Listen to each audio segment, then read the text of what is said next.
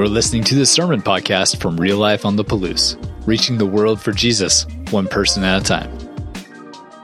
My name is Emmy Salisbury. I am the youth pastor, and yes, I'm extremely happy about the bus. So thank you. Thank you for partnering with us in that we could buy that. Uh, I am here with our lead servant, Josh Gray. And guys, I believe that we should be a people to give honor when honor is due. And Josh is a lead servant. Uh, what I have seen with my time here on staff and just knowing him as my friend, Josh practices what he preaches. Our senior pastor has scrubbed the staff bathroom from top to bottom as a way of serving us on staff. He comes into our offices and empties our garbage before you guys even get here on snowy days, he's the one outside without a coat on, shoveling the lines so we can park smartly. I am honored, and this will probably be my last time up here because I have the microphone and I'm doing this, and he'll never ask me back. I am honored to have him lead us because we're being led by a servant. And when he comes up here and calls himself that, it's not just some nice, oh, he's a lead servant. He's doing it. And I'm thankful for that. So I wanted to edify him in front of all of you because he edifies us as all the time as staff members. And so it's my turn. So thanks, Josh, for, for doing what you say.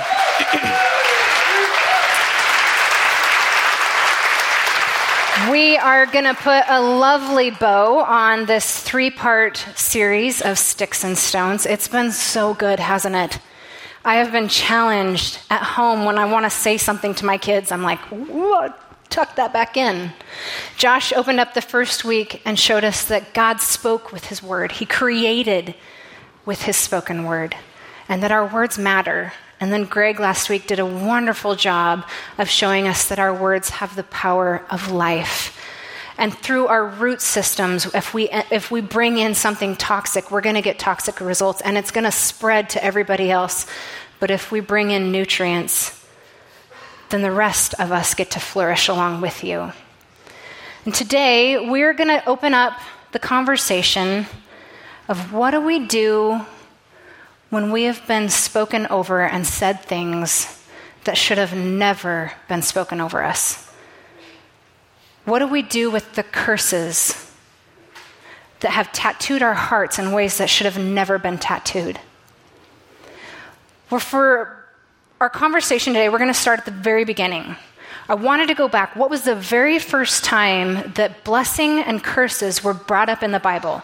And we go back to the book of Deuteronomy. And, and to set the story for this passage in Deuteronomy, we have to look at what's going on. Moses has just visited with God on Mount Sinai. He's been given the Ten Commandments. God says, Moses, this is how you and me, we're going to interact. I need you to go down to the Israelites and share this with them. So Moses goes down and he says, Guys, this is what God says looks like to be in relationship with Him. And it goes into detail. There are a lot of different ways that the Israelites get to partner with God and to join Him in what it looks like to be His people. Well, then Moses brings his Israel, the Israelites' people, his people, to go into the promised land. And he's going to open up this whole conversation with a picture. And Josh is going to lead us to what that picture is. Thanks, Emmy. So, yeah, this is more than just a, it's even more than just a conversation. This is a, a covenantal relationship. This is a big deal. This is life or death as he's leading uh, his people. And so he wants to do this like every uh, good teacher does. You have something to point at. And I had a really cool analogy with like uh, Steptoe Butte and um, Moscow Mountain, and then it kind of blew apart in our sermon club. We're like, no, that doesn't really work. So we'll stick with the one that we have here. Uh, but he really wants to give us a visual picture. And wouldn't that be cool? If you had an absolute like visual picture before the words left your mouth, whether that was a blessing or that was a curse that came out of your mouth. And I thought about that a lot this week, and I was like, man, wouldn't that be great? And then I remembered that we do have that. And I remembered it because we did a sermon series on the Holy Spirit. And you have an advocate that's going to work within you that's going to let you know, like, before those words come out of your mouth, is that something that's, are you speaking life into somebody? Are you speaking death? Are you speaking blessing into somebody? Are you speaking curse? But he wanted to give a picture of this. Uh, and so we'll see this here in Deuteronomy. It says, See, I'm setting before you today a blessing and a curse. The blessing, if you obey the commands of the Lord your God that I am giving you today. The curse is if you disobey the commands of the Lord your God and turn from the way that I command you today by following other gods which you have not known. God's love language is obedience. He wants us to, to obey Him, not to control us, not to make us robots, because He knows what's best for us. Right? And so, do you want to be under God's blessing, or do you want to be uh, out of His out of His care, out of His blessing, and you want to be in in the curse world, where you, you can't control that, right? And so, uh, when the Lord your God has brought you into the land you are entering to possess, you are to proclaim on Mount Gerizim the blessing, and on Mount Ebal the curses. So he gives them this, word picture here. And he says, uh, As you know, these mountains are across the Jordan, westward towards the setting sun, near the great trees of Moreh, uh, in the territory of those Canaanites living under Arabah in the vicinity of Gilgal. You are about to cross the Jordan to enter the, and take possession of the land the Lord your God is giving you. When you have taken it over and are living there, be sure that you obey all the decrees and laws that I am setting before you today. Because he wants you to have a, blessing over your life, to be able to know what that looks like. So here's the mountains. Uh, stage left, that's Gerizim, and stage right, that's Ebal. And uh, at that time, with uh, the one on the left had more nutrients and more the way that the weather hit it and the weather patterns hit it, and the one on the right was less. And so they would be like, okay, you six tribes go over here, and you six tribes over here, and blessings and curses and blessings and curses. And I think some of those trees are uh, native to Colorado. And when I went to Israel, you're like, man, there's lots of trees here. These look really cool. And then you're like, yeah, those are from Colorado. Well, I thought I got away from America to go here, but so the, the, trees, but it looked different, right? It looked different. So they want to have a visual, uh, a visual thing in your mind to understand blessings and curses. And we talk about sticks and stones. What are we to be a people of? Why would we want to obey and speak blessing over people? Because if we claim to be God's people and we claim to be Christ like, we would be a people that would go forth and speak blessings and what if that happened here in Moscow? And what if that happened in Pullman? And what if that happened in, in Palouse and Potlatch and those things that all of you were to go out and you were to see the good and speak blessings into people? Wouldn't we be more like our Savior? Yeah, and I love that we have this picture of what it looks like to live in blessing and what it looks like to live in curses. And you and I, we have the freedom to live on either side. But with the words that we say, we're going to bring along the people with us to the side of blessing or the side of curses. Our words have power. Jewish tradition, and even, even today, and I, I've seen it in my own life, our words have the power that releases heaven and comes and obligates what we say, and heaven partners with us. Our words are very powerful. And, and, we're going to talk about how those direct curses affect us, but we're also going to take kind of a sidestep and talk about what about those indirect things we say, our body language. And we're going to bounce back and forth on, on what we're talking about here. And when we're talking about curses, we're not talking about hexes or magic spells. We're talking about those things that somebody says that, that obligates the heavens or our path to be different than what God intended. Do you guys remember the saying on the playground, I'm rubber, you're glue, whatever you say bounces off of me and sticks onto you? Yes. This is reality. See, the choice that we have to speak blessing or curses, we also have the choice to receive it or, or reject it. I've seen this played out in my own life.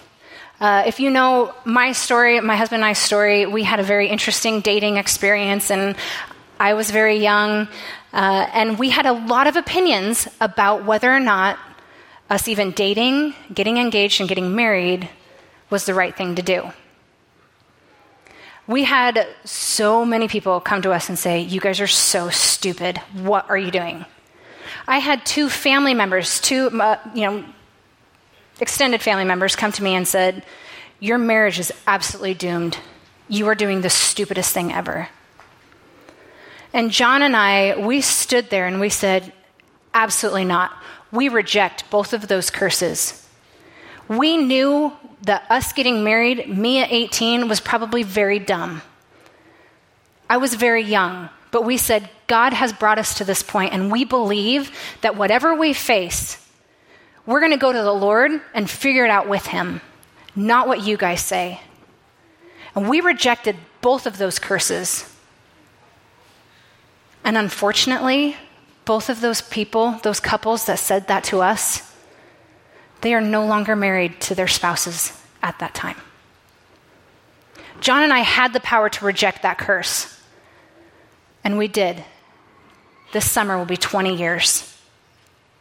What we say matters. What we say obligates our direction and people partnering with us to go in a different direction. And we, as a church, as a family, as people, what we say does the same thing to who we say it to. And even more so is our body language. And there's this concept that, they, that the Jewish people talk about a lot in the Midrash, and that is the commentary of Torah to the rabbis. This is the second most thing that they talk about. First one is Sabbath. Sabbath is very important. The second thing is the words we say. And Josh is going to unpack that for us. Yeah, good word. So, so say this with me uh, Lashon Hara. Lashon Hara. So this is what they talk about in the in the Midrash, uh, second most, like uh, Emmy had said. So there's a definition of Lashon Hara: any form of speech or nonverbal communication that lowers another person's status. Lashon hara doesn't just include gossip or telling lies. It is even more commonly used to describe telling negative truths about others. There are some negative truths about me that I would appreciate is not broadcast across, across the, the, the body. I got holes in my game as a pastor. I have holes in my game as a father. I have holes in my game as a husband. And they're true of me at this time. So if we get to shine the light on all of the negative truths, you know, I, I wouldn't like that. And I was, uh, as I was thinking about this this week, I'm like, what does this look like? Uh, you know, what are some other things that we would see? It can be identifying a person for a mistake, where you're calling them that mistake. That's their name now, or weakness. Speaking over them, especially as a parent, uh, a poor virtue. Your, your room's always messy. You live like a pig. Hmm. Guess what you've spoken into existence? you know what, Tom, uh, your room, your room is not, it's not, doesn't characterize you. I, I, see you as somebody who takes care of things. I see you as somebody who values and takes care of the stuff that you have. Ah. So as we think about Lashon Hara in our own families, it can even be an angry, fixed look such as a glare, not even words out of your mouth. How about it can be the silent treatment this is when our counselors get the most nervous about marriages, is when something happens called stonewalling. Where they're the most nervous of whether they can help help move that marriage and bring it back together. When one person is just like, "You're not even you're not even worth a response to me." There's something in the heart that's really, really happened to get to that point. Um, also, when uh, like the, this phrase of like when the, uh, someone is so embarrassed, the whitening of the face is what they call it. Someone is so embarrassed that the blood leaves their face and they turn white. I remember this happening to my cousin. Uh, we went to a Catholic school in California, and there were folks that were of a different income level than what my parents were. My parents were blue collar workers, and they were of a different income level. And so my dad would get these awesome $500 cars um, from his workplace. And we had an orange Dodge Duster once that on, he's like, hold that door on left hand turns, because that door would go flying open on left hand turns. So I'm like a little kid in there going like, yee okay hold that door. And then uh, this one time he came to pick up my cousin and I, and she was a year older, and he had this beautiful Ford Pinto runabout. It had, uh, it was the round one. It had two uh, different colored side doors and a different color hood. And so he was coming to pick us up. My dad was coming to pick us up. And my, uh, my cousin was trying to fit into the people, and there were much different cars in the parking lot picking up kids than a, two, uh, a three tone uh, Ford Pinto runabout. And so we pick up, and I'm right there. I don't care. I'm a guy. I don't like paying attention to that stuff. So I get in the, hey, Dad, another new car. Do I have to hold the door on this one? Um, and so I get in the car, and then my dad gets out, and he's pretty redneck, and he's like, Angela! And she's over there with her friends that all have different kind of cars than we have. It's your Uncle Al! Come on, we gotta go!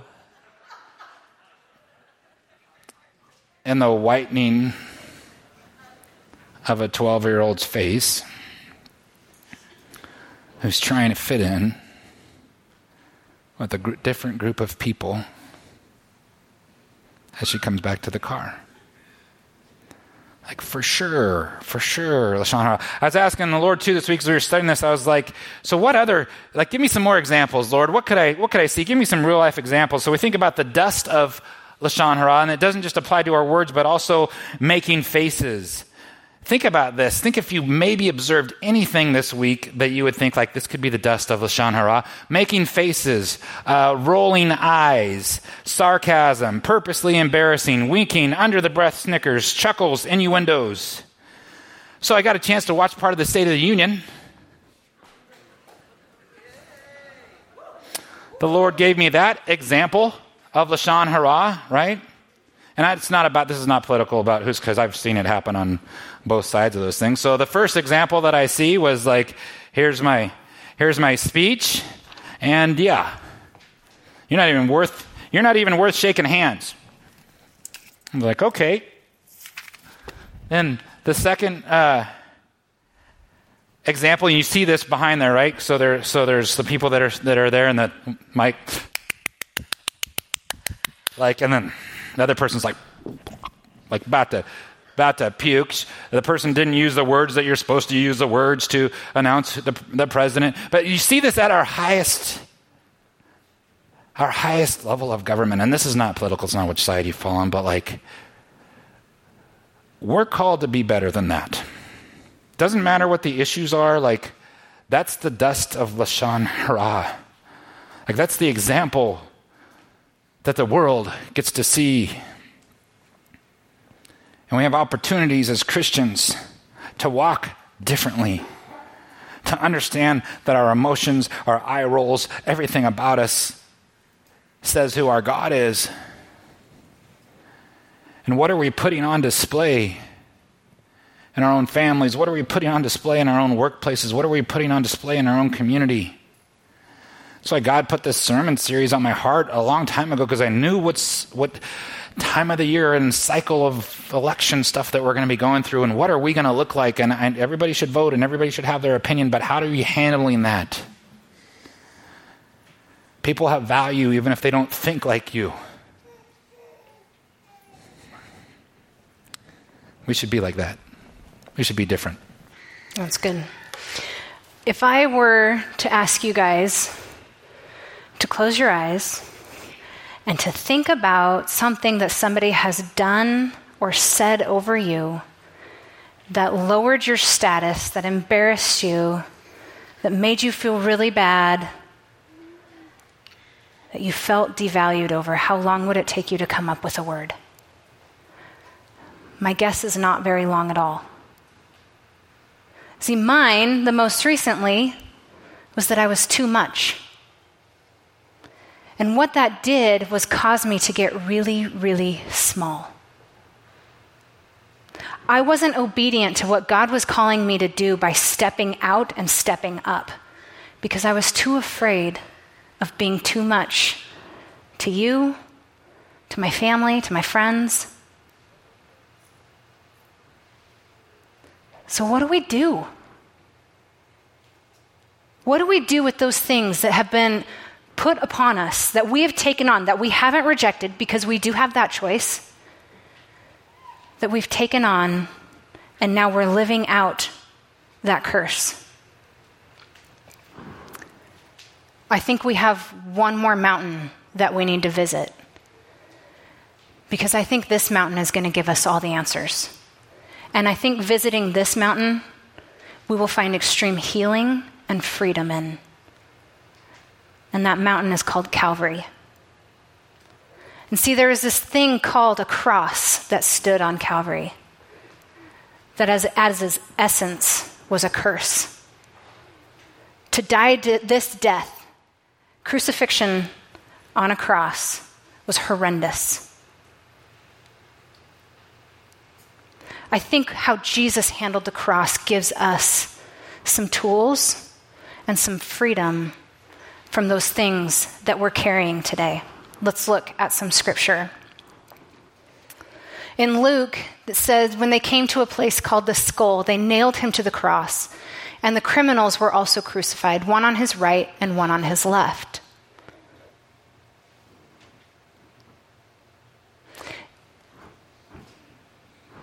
Is that right?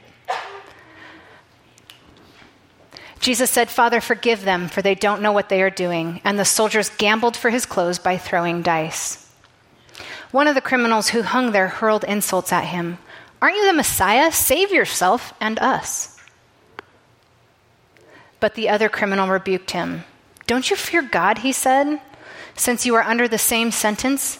We are punished justly, for we are getting what our deeds deserved, but this man has done nothing wrong.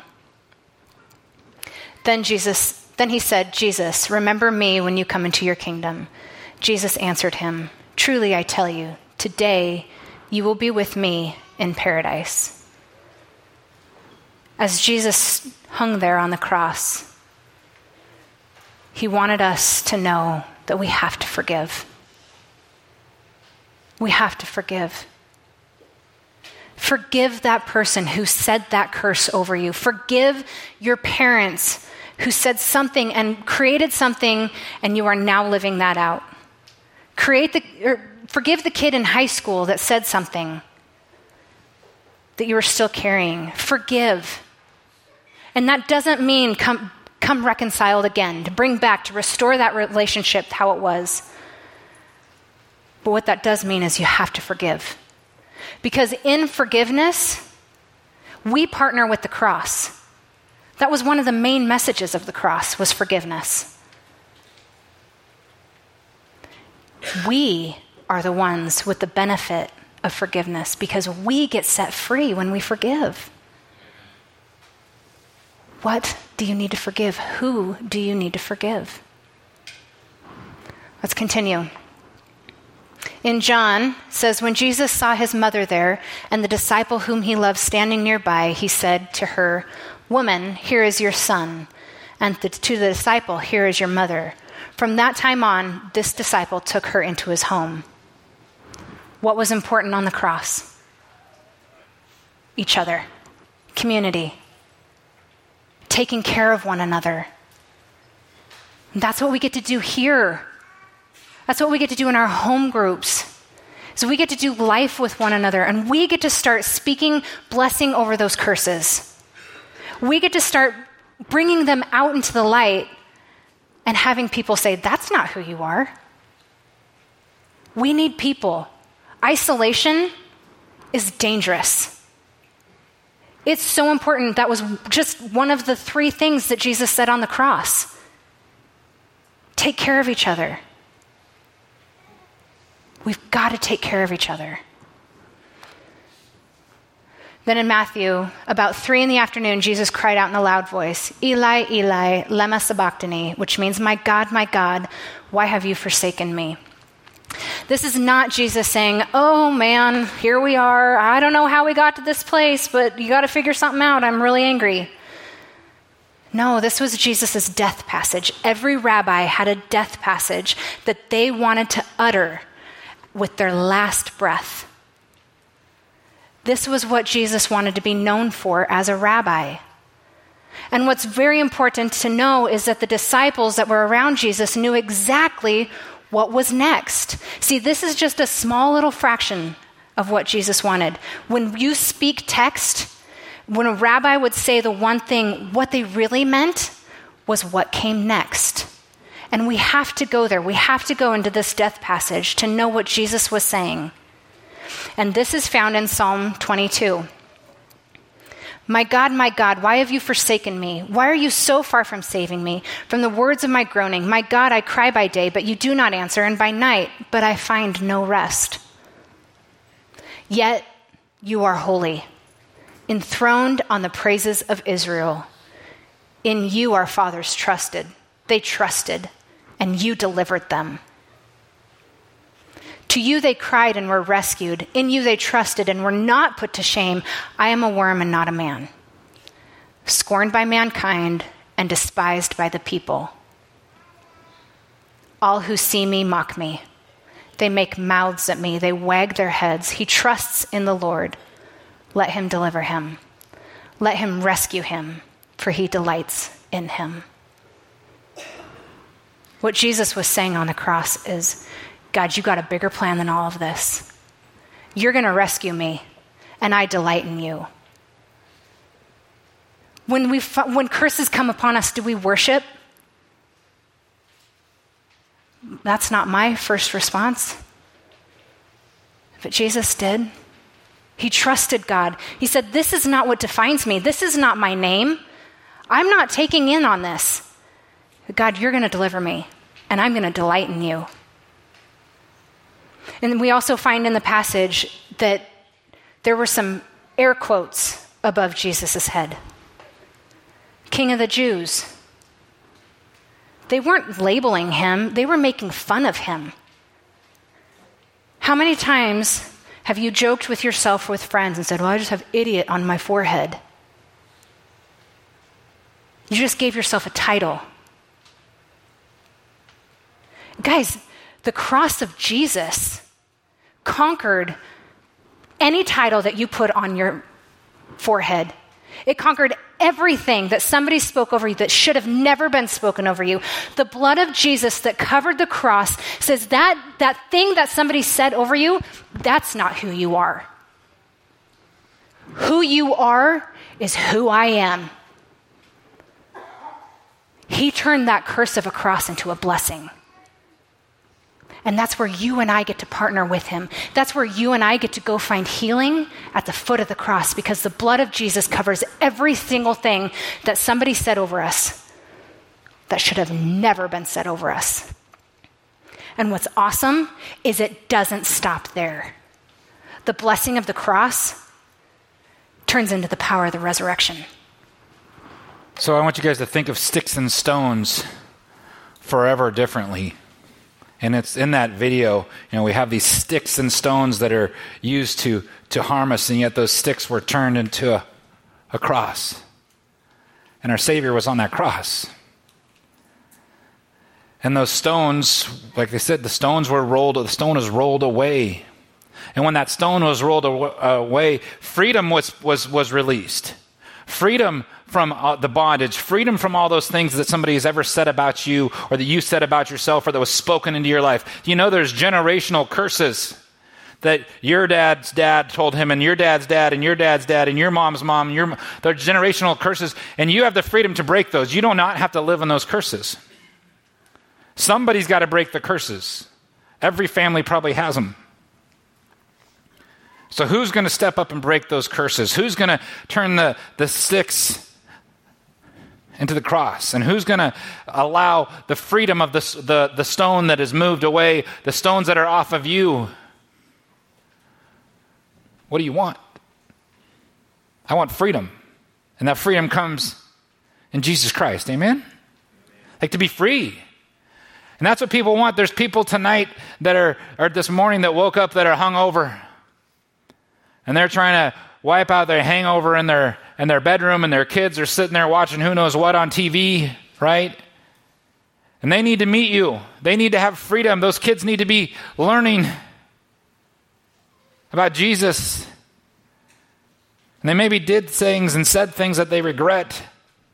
I know I had plenty of Saturday nights, Sunday mornings in my life that were like that, but we have a whole group of people out there that need to be spoken blessing over and be called out their potential.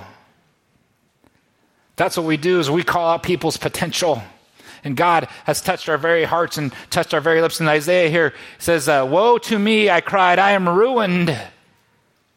For I'm a man of unclean lips, and I'm living among people of unclean lips, and my eyes have seen the King, the Lord Almighty. Your eyes have seen the King, the Lord Almighty. Then one of the seraphim flew to me with an, a live coal in his hand, which had, he had taken with tongs from the altar, and he touched my mouth and said, See, this has touched your lips. Your guilt is taken away. Your sin is atoned for. Your guilt is taken away. Your sin is atoned for. Go. Go. Then I heard a voice of the Lord saying, Whom shall I send? And who will go for us? And I said, Here I am.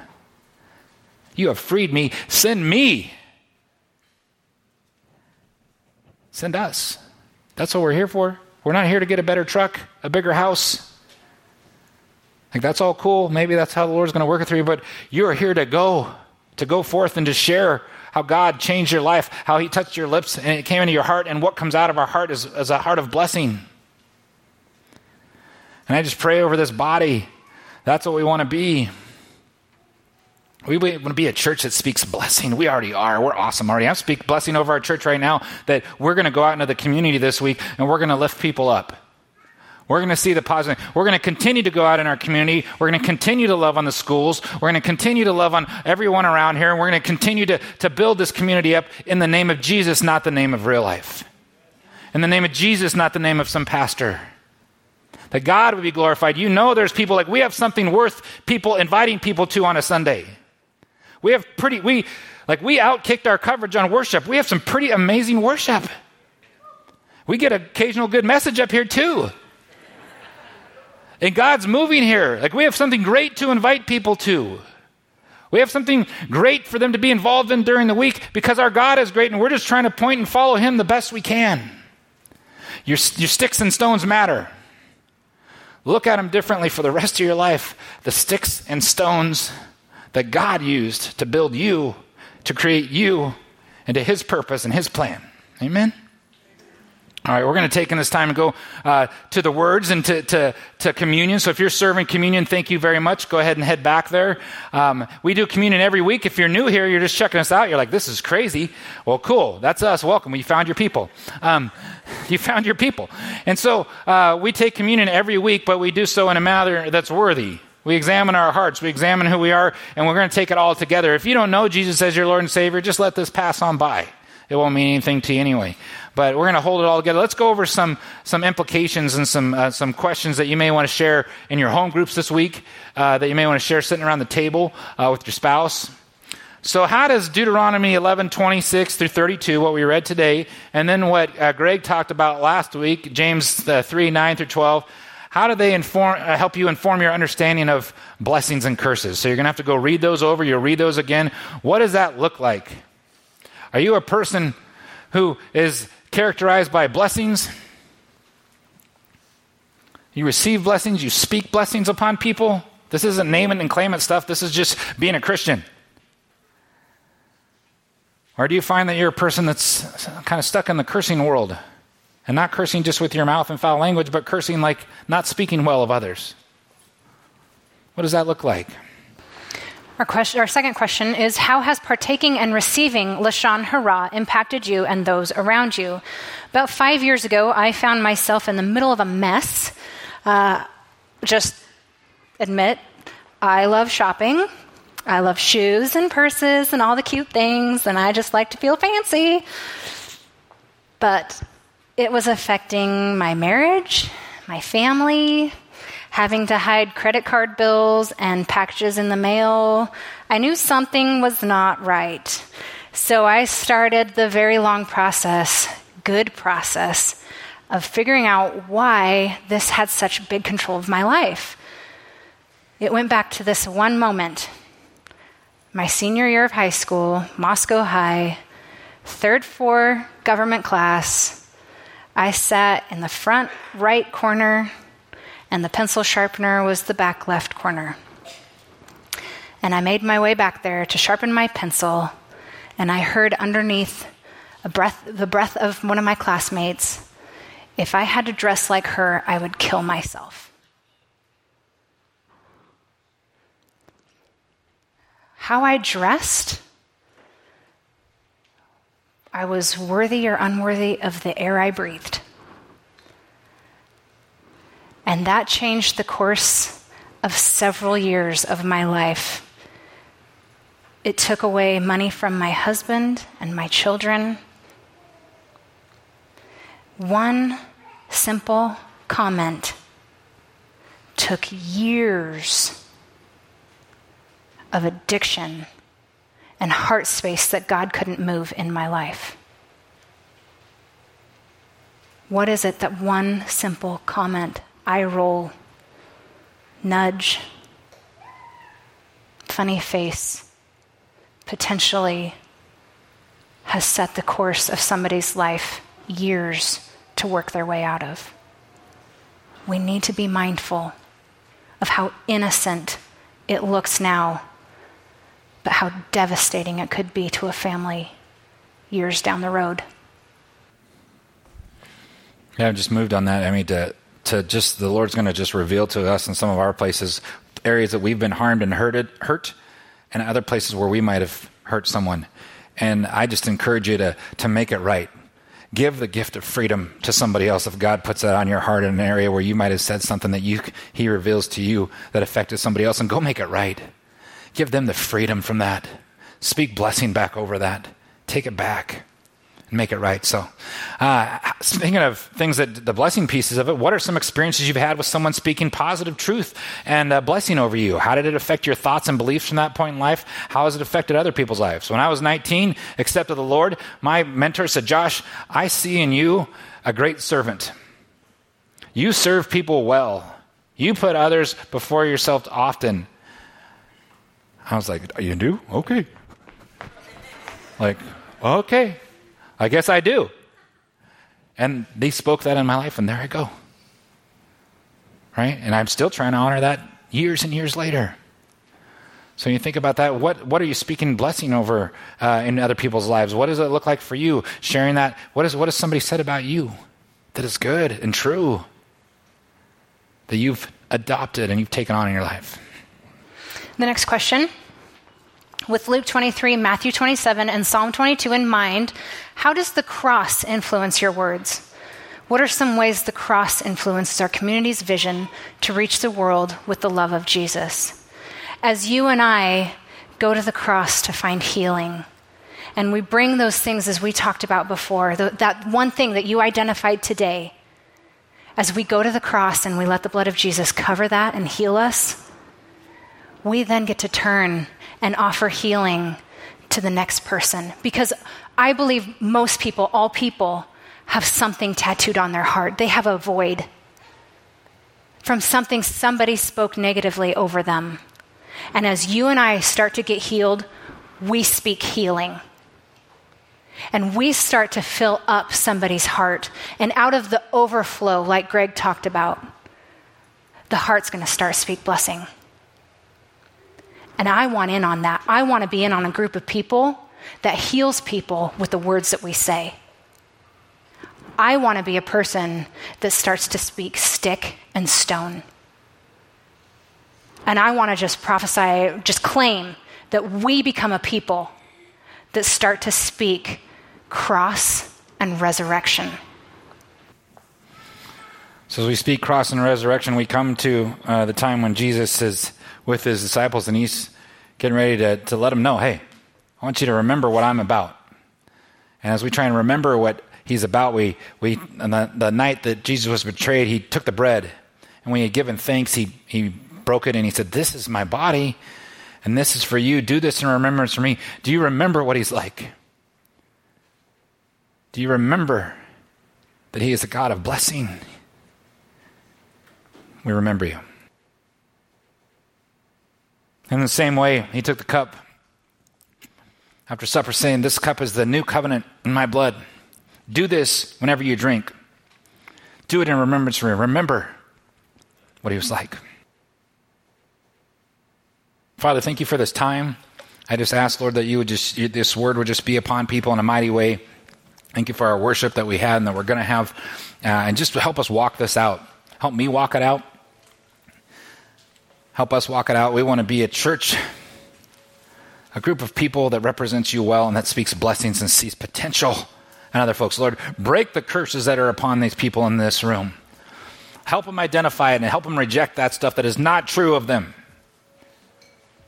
Speak boldly into their lives in a mighty, mighty way, Father God. We need it in Jesus' name. Amen.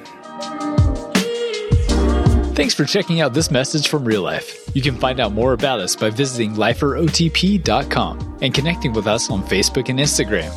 Until next time, have a great week.